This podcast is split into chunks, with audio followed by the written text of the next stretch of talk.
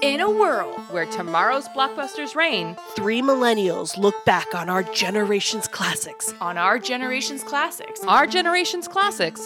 remember.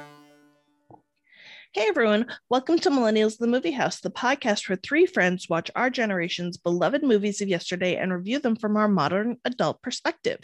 I'm Betsy. And I'm Tracy. And we have no Serena. We're going to have to do the episode without her. But she will be back next time. Life gets hard sometimes. Life does get hard sometimes, which is totally understandable. All right. So, yes, Bets, what did the big calculator in the sky say we had to watch for this week? A piece of crap is what it what it had us do. The movie was Get a Clue from 2002. Directed by Maggie Greenwald, written by Alana Senko, starring Lindsay Lohan. Bug Hall. That's a heck of a name. Bug Hall, man. It's a nickname. His name is Brandon. Okay. Still not great. Brenda Song, Ian Gomez, etc., etc. We're going to have to go back old school. Quick synopsis, Tracy, go. So... I gotta be honest, because this movie was so bad, I had a real hard time paying attention. That's fair. Do you want me to do the synopsis? Oh, okay. I mean, I got it if you want, if you don't want to do it, but if you want to give it a go, Betsy, go. I mean, I'm going to keep it simple. So Lindsay Lohan plays Lexi Gold, who wants to be a reporter. This is a tangent. They are not subtle with names. Oh God, like no. They're real. Like, oh, she's the rich girl. She's going to be Lexi Gold, right? Which I have comments about. Detective Meany. Like it's yeah. Oh yeah, it's laughable. Like she had a draft. They're like, oh, we'll fill this in later, and they kept all of like the same. Anyway, yeah, no, continue. I got you. Yes, she's the rich girl who wants to be a hard-hitting reporter. She ends up doing a gossip piece, basically, which makes like the actual, newspaper. Come to find out, one of the guys, whether the male teacher who was involved in that article was on the run, and so he has to fake his own, disappearance or whatever. But you know where he hides? At his mom's house. He had given a fake name somehow magically. It's fine. Anyway, the extremely awkward love interest side of this is Jack. Of course, his name is Jack. It's the early 2000s. All heroes are named Jack. That's the rule. Yeah, placeholder name for the other person, Jack. Yep. He's the scholarship kid, so he's from the other side of the tracks, literally. It's Brooklyn. And yeah, so they solve some crimes in high school because that's how that works. Mm-hmm. Yeah, it's bad, guys. It's bad. So bad. Before we jump into this, I want to preface this with the fact that it's a made-for-TV movie. It's a DCOM. And I think I explained this quickly when it came up, what DCOM was, but DCOM is a Disney Channel original movie, which I thought was important to include in our list because the heyday of DCOMs was right around our age. Yes. We had some quality DCOMs. Okay. So I have a question for you. Yeah. As I was watching this, I had two questions in my head because I thought this was utter trash. Were all the DCOMs that I remember being so good this bad, because I've never watched this one before. Fair. I've never seen this one. Same. This one was a little bit past what I qualify as my DCOMs, right? I was 17, so I was a junior, senior. So I was like, so I had two questions, like ultimate questions. I was like, were all DCOMs this bad, even though I remember them being good?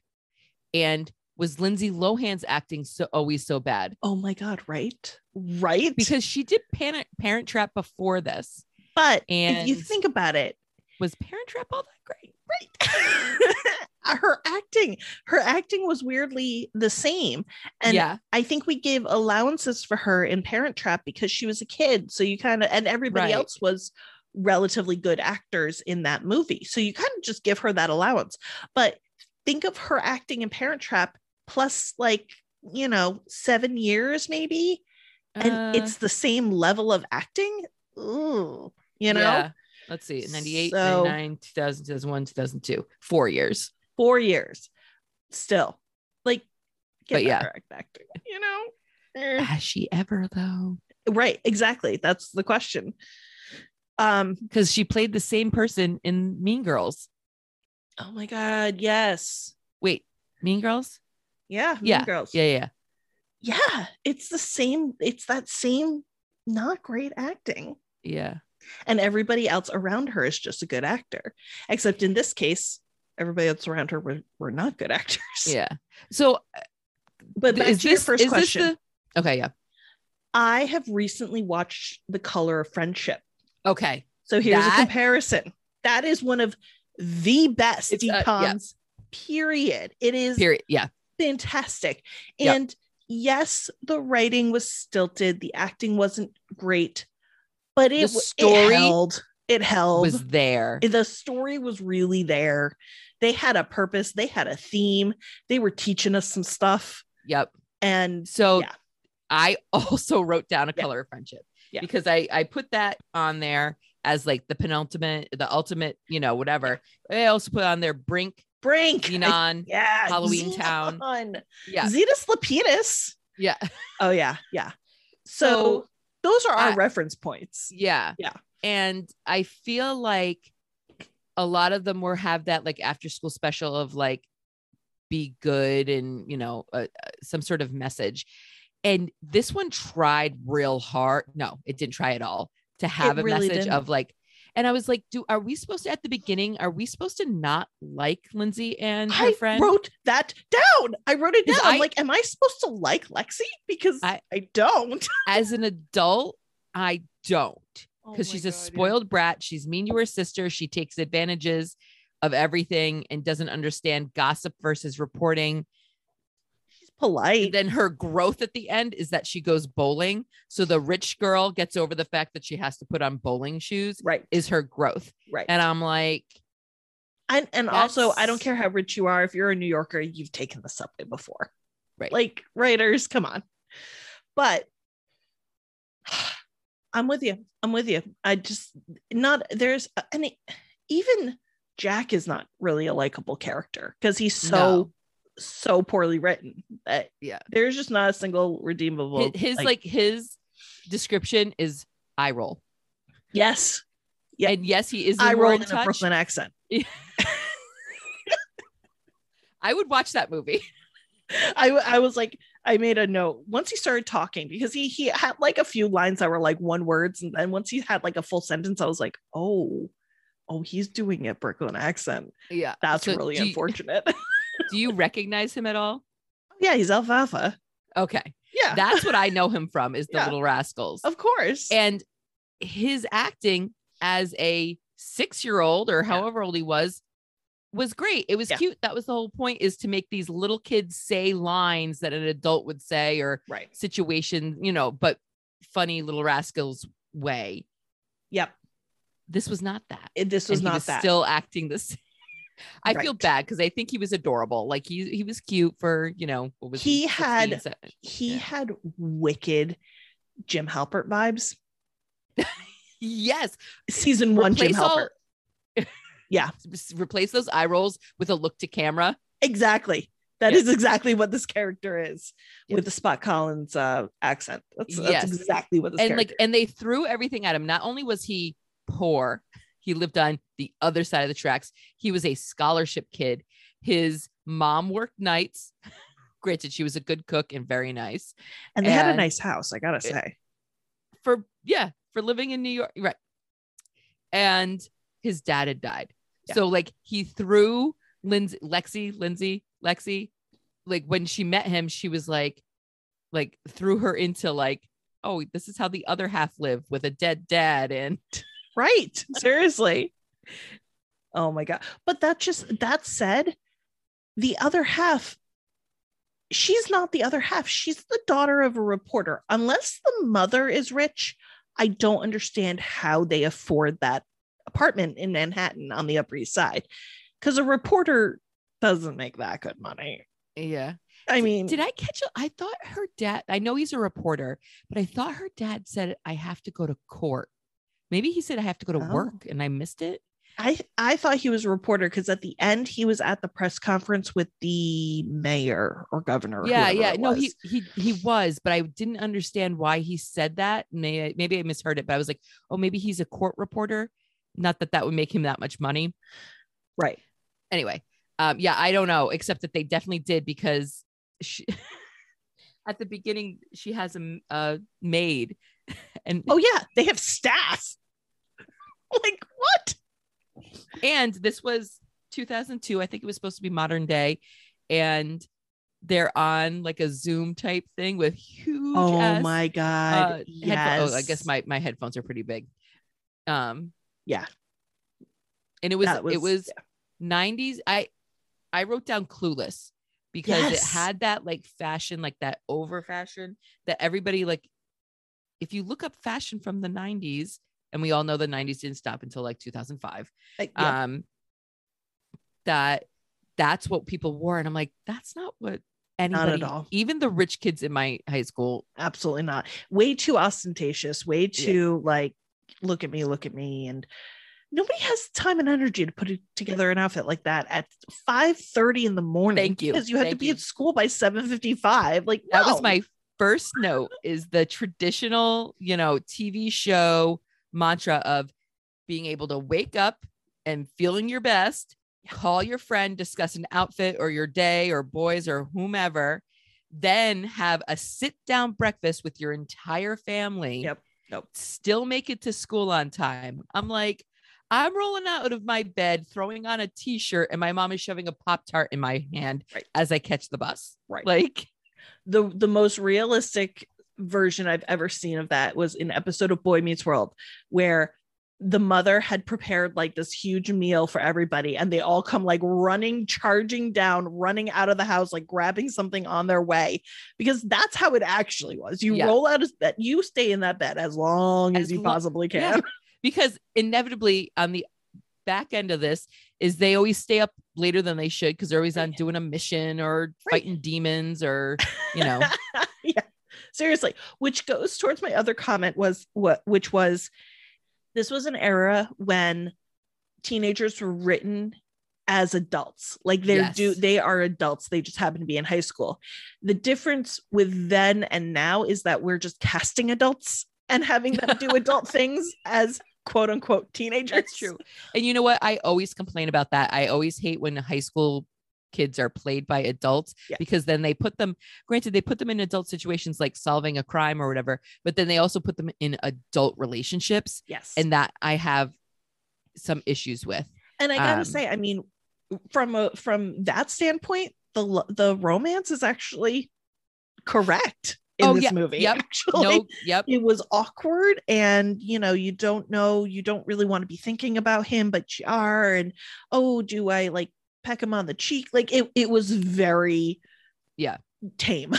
But I guess, I mean, it didn't make for good TV watching or movie watching, so maybe that's why they and the other thing to bear in mind is these kinds of movies, the Disney Channel original movies, even though the characters are set in high school, the audience is really middle school, 6th, 7th, 8th grade, so of course they're gonna tone that stuff down. And it's Disney Channel. Like, I respect that. No qualms here. Yep. On that front. Yep. Absolutely. The other thing, going back to the idea of the unrealistic mornings before school, career week. This is also a trope that I see a lot in school scenes in movies. Mm-hmm. Did you ever have a career week in school where parents came in and talked about what they did for a living? Because I feel like I didn't. I don't think I did. And I don't think anybody ever did. I feel like that's one of those things that they made up for movies. I feel like it's a device to somehow get the parents involved with school. Sure. That's fair. I don't know. But it's funny because like, as I'm watching it, I'm like, I really would have I feel like we like that's actually a genuinely good idea if schools don't do that, because it gives you an idea of the different kinds of jobs you could get, or like, True. You know, it, I don't know. All you know is teacher, doctor, and whatever your parents do. Exactly. So yeah. Public school system, look into that. All I can say is most parents, especially in the public schools, are working. So right, they can't exactly. take a How do they take a day off? Yeah. Right. So you're probably going to get like the stay-at-home mom. Right. I know. All right. Well, anyway. Yeah. All right. Well, so anyway, all right. I feel like we've been talking and not, you know, actually doing what we're supposed to be doing. So what was your favorite part? You mean I can't say when it ended?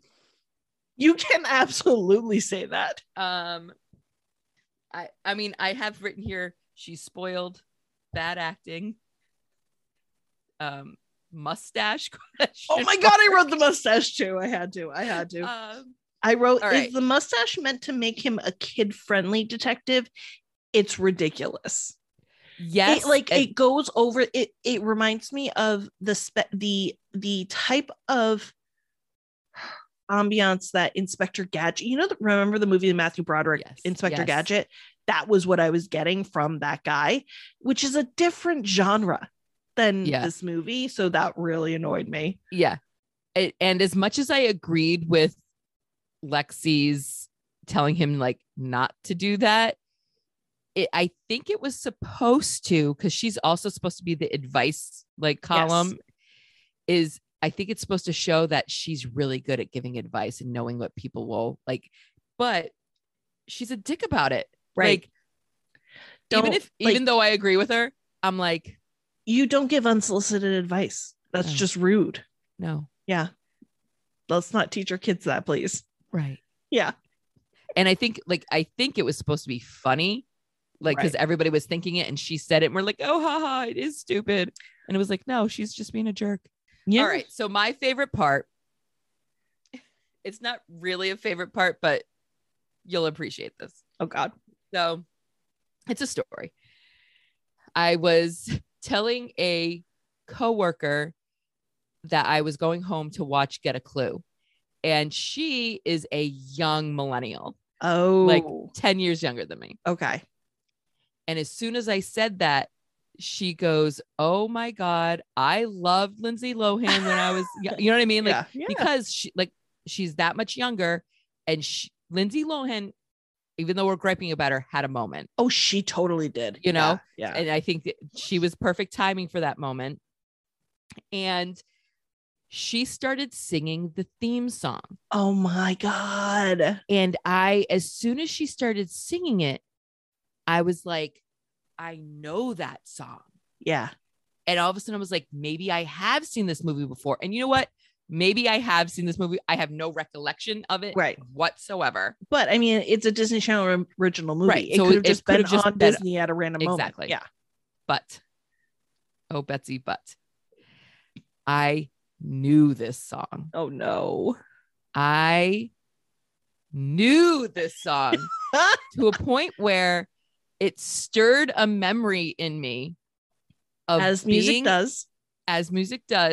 I still was able to somehow unlock a moment in time in the Westerly Walmart music section. Wow. Of me picking out this CD. Oh my God. Which I still have today. Holy crap. I need you to know that the only bit of trivia that I read was that they had to change their name from what was it like?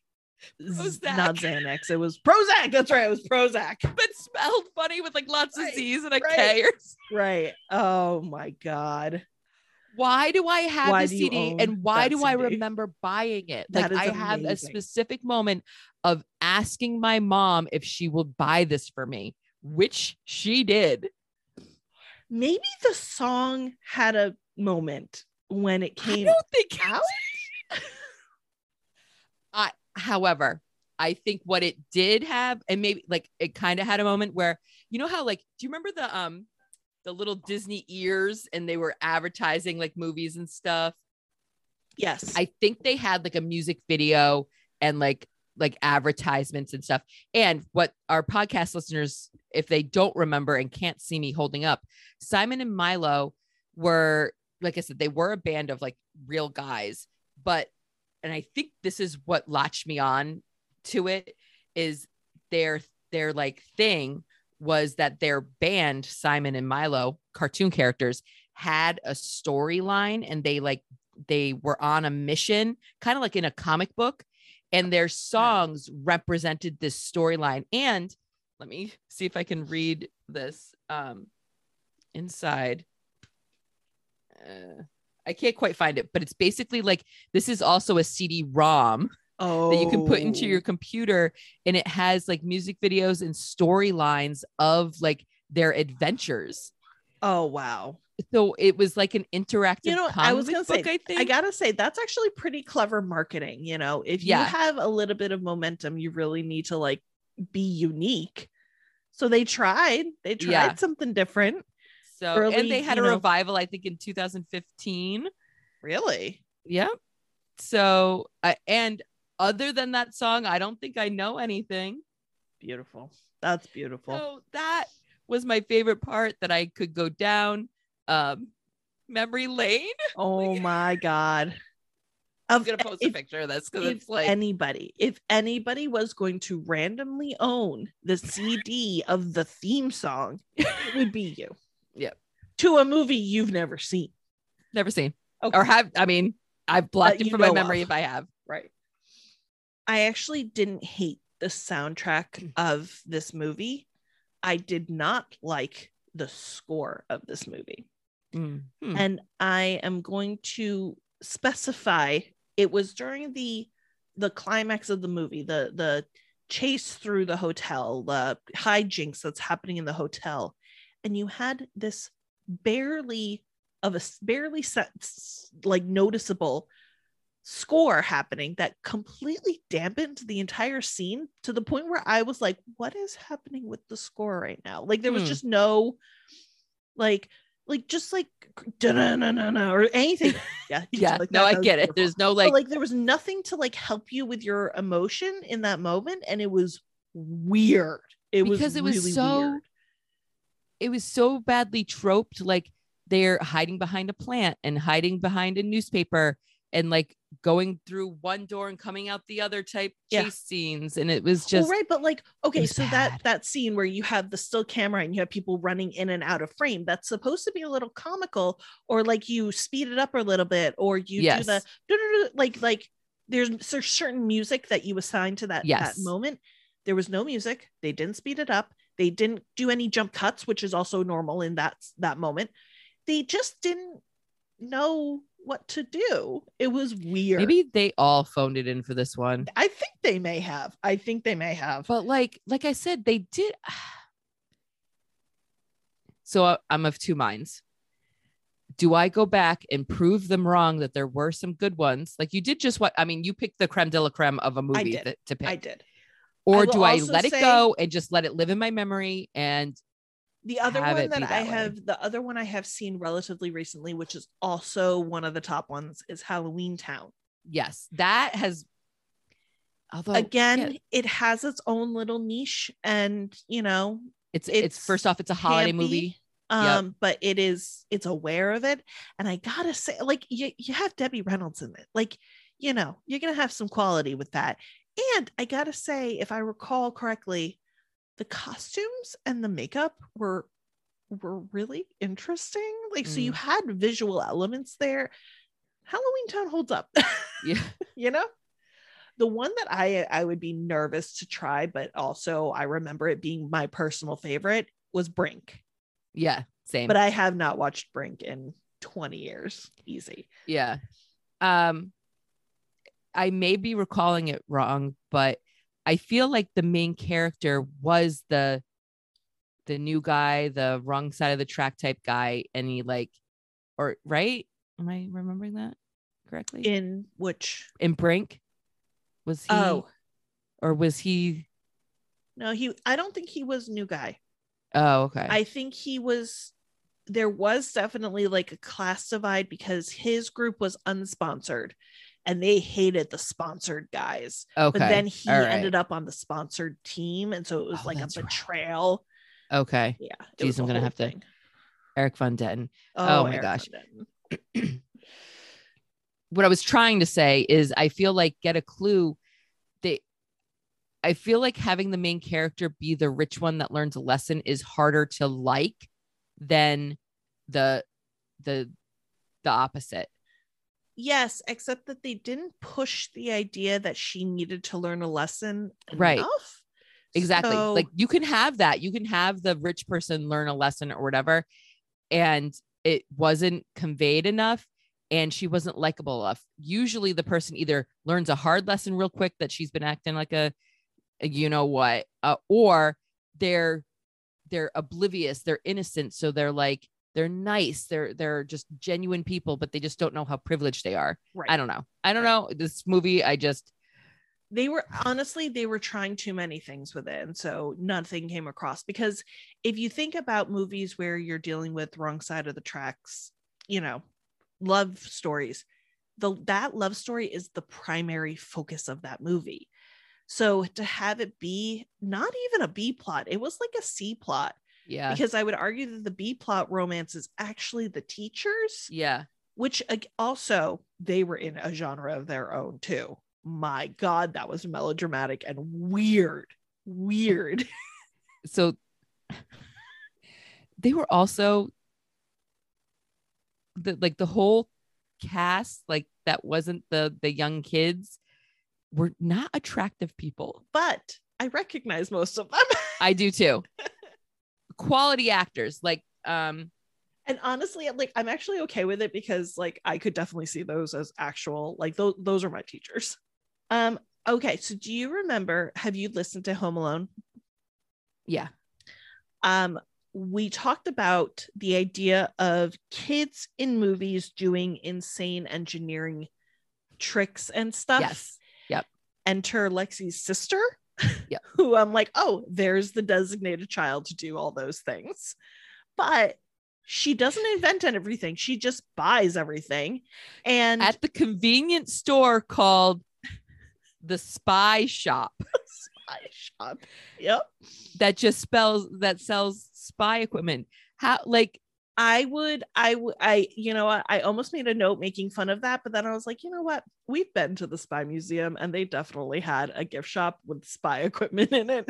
Yes, but it was like fun, it was like joke, it was joke. No, I accept that those things exist, but I feel like they would be either at a toy shop, yeah, at a like hidden section in, like, I don't know, another, like an electronic store. Yeah. Yep. Yeah.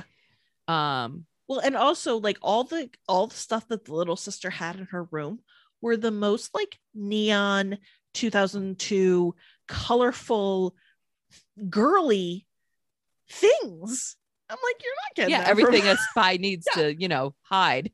Right. Exactly. I want to take a moment and appreciate. Oh, I haven't given my favorite part yet. Oh yeah, sorry. Yes, what is yours? I mean I say that as if I had a favorite part. Right. I hate saying this, but it's got to be the 2002-ness of it. There were pagers, there were bad cameras. She had her hair crimped at one point. Yep, and then she had butterfly clips. I actually did like the butterfly clips she had, because they weren't too many and they weren't too big. Yep. So I thought they looked cute. Yep. But like even compared like to the fur crop, shrugs, and oh god, just the loud patterns, just everything. Yep. It was beautiful. I found it very interesting that they really made a point of driving home the fact that her mother is not dead; she's just away on business. And I'm like, they mentioned it so many times. And then I was like, would things have not progressed this way if she had a mom at home? Like, I don't understand. Well, I think it was that they wanted to make sure that she wasn't the sad character, because Jack was the one who lost the parent. So Right. She has to be privileged by having both parents. But yeah, you're right. Like the mother wouldn't let this stuff stand, I guess. I don't know why the mother had to be absent. I mean, maybe they had to explain why her and her dad had a close relationship. But yeah, I'm but like, it made you sense can because have... he was the reporter. So right. She's asking him reporter questions. I don't. Oh, okay. It was weird. It was weird. All right. Well, for it being the first DCOM, I am so disappointed that we got that one. Hopefully we'll get some better ones in the future. I mean, should I even ask Martini Shot? Yeah. Martini Shot, would you recommend this movie? No, it's never. No, let it die. Just, let yeah. it like. There's even better Lindsay Lohan movies out there. There really are. There really are. There's better DCOMs. There's better everything. Yeah. All right. Well, then what else? What else are you watching? Well, this was on Disney Plus. So while I was on there, for some reason, my TikTok, I've been watching a lot of clips from Hidden Figures. I don't know how or why, that's but a great movie. It's a great movie, but I had never watched it. So I'm like, you know what? I'm going to sit down and watch this film. And I mean, I knew it was a great, I just knew it. And it was so good. It's I find that I have less of an attention span to sit down and pay attention to a movie. So this is coming from Betsy. I know. So I save a lot of movies for when I want a movie that, like, when I want to pay attention, I want to save it. Hidden Figures is one of those movies where you want to be like actually paying attention to that movie. I know. I carved out time, meaning I was probably ignoring other things. Right. And I actually watched this movie and it was fantastic. It's a great movie. Yep. So things that I have watched. So I finally watched Fleabag after many years of people telling me to watch Fleabag. Yep. How did that go? I loved it. So it's only 16 episodes. So 2 seasons of 8 episodes, half hour each. Like I watched it in like one day. So season 1 was entertaining. Like, yeah, it was, it was enough to get me into season 2. And then season 2 was fantastic. Absolutely fantastic. So I recommend that to everybody. Okay. I've heard that. And again, the hips are coming out. Everybody likes it, so I don't want to watch it. The fact that it's already come and gone, I think the hipster in you might be able to allow that since it's like very passe now. Yep. Just saying. That's fair. The other show I marathoned through, and I have a lot of comments on. Okay, let's see. Called The Search Party. Oh, so I've never heard of it. It's been on my list for a long time. I found it on HBO Max. The first 2 seasons aired on TBS. The last 3 seasons were HBO Max originals. Wow. Okay. So 5 seasons altogether. And it just ended. The perfect amount of seasons for a TV show. It is and it isn't. The show should have ended after season 3. Oh. And I would recommend this show to anybody and everybody for only the first 3 seasons. Stop watching after season 3. So it's about hipster millennials in New York City who, yes, millennials, yes, we're bringing those back around, who are your quintessential hipster millennials, right? And they discover that an acquaintance of theirs from college goes missing, and they get it into their heads that they have to solve this crime and they have to go find her. I don't know. I don't really want to give too many spoilers, but like the plot progresses and other things happen. And so it's like the snowball effect of other things happening. And the main character goes through this character arc that is just fascinating. Okay. Fascinating. All because right. yeah. So I highly recommend it, but stop after season 3. And you see where they're prepping you for season 4, just ignore that part of it. And just, yeah. All right. I think it might be time to figure out what the next movie is going to be. Are we ready for this? All right. I don't trust this. No, I know. Now I have lost all faith in this generator. Oh, but I'm a cheerleader. So what is that? It is a movie. This is an elder millennial movie. Okay. I just watched it for the first time like 2 weeks ago. So this is going to be interesting. Okay. And that's all I'm going to say about it. Oh, but I'm a cheerleader. I don't think I've ever even heard of it. Okay. Okay. Thanks for joining us. That was your NPR voice. It was. If you like what you hear, you can find more great episodes over on our website, www.millennialsofthemoviehouse.com, or wherever you find your podcasts. Curious about updates, extras from our episodes, or want to add your 2 cents about a reviewed movie? We're also on Twitter and Instagram. Our handle for both is @TheMovieMillies. Check us out and make sure to follow us. So until next time, we're millennials, and we'll see you at the movie house. God damn it. Almost. It wasn't too bad.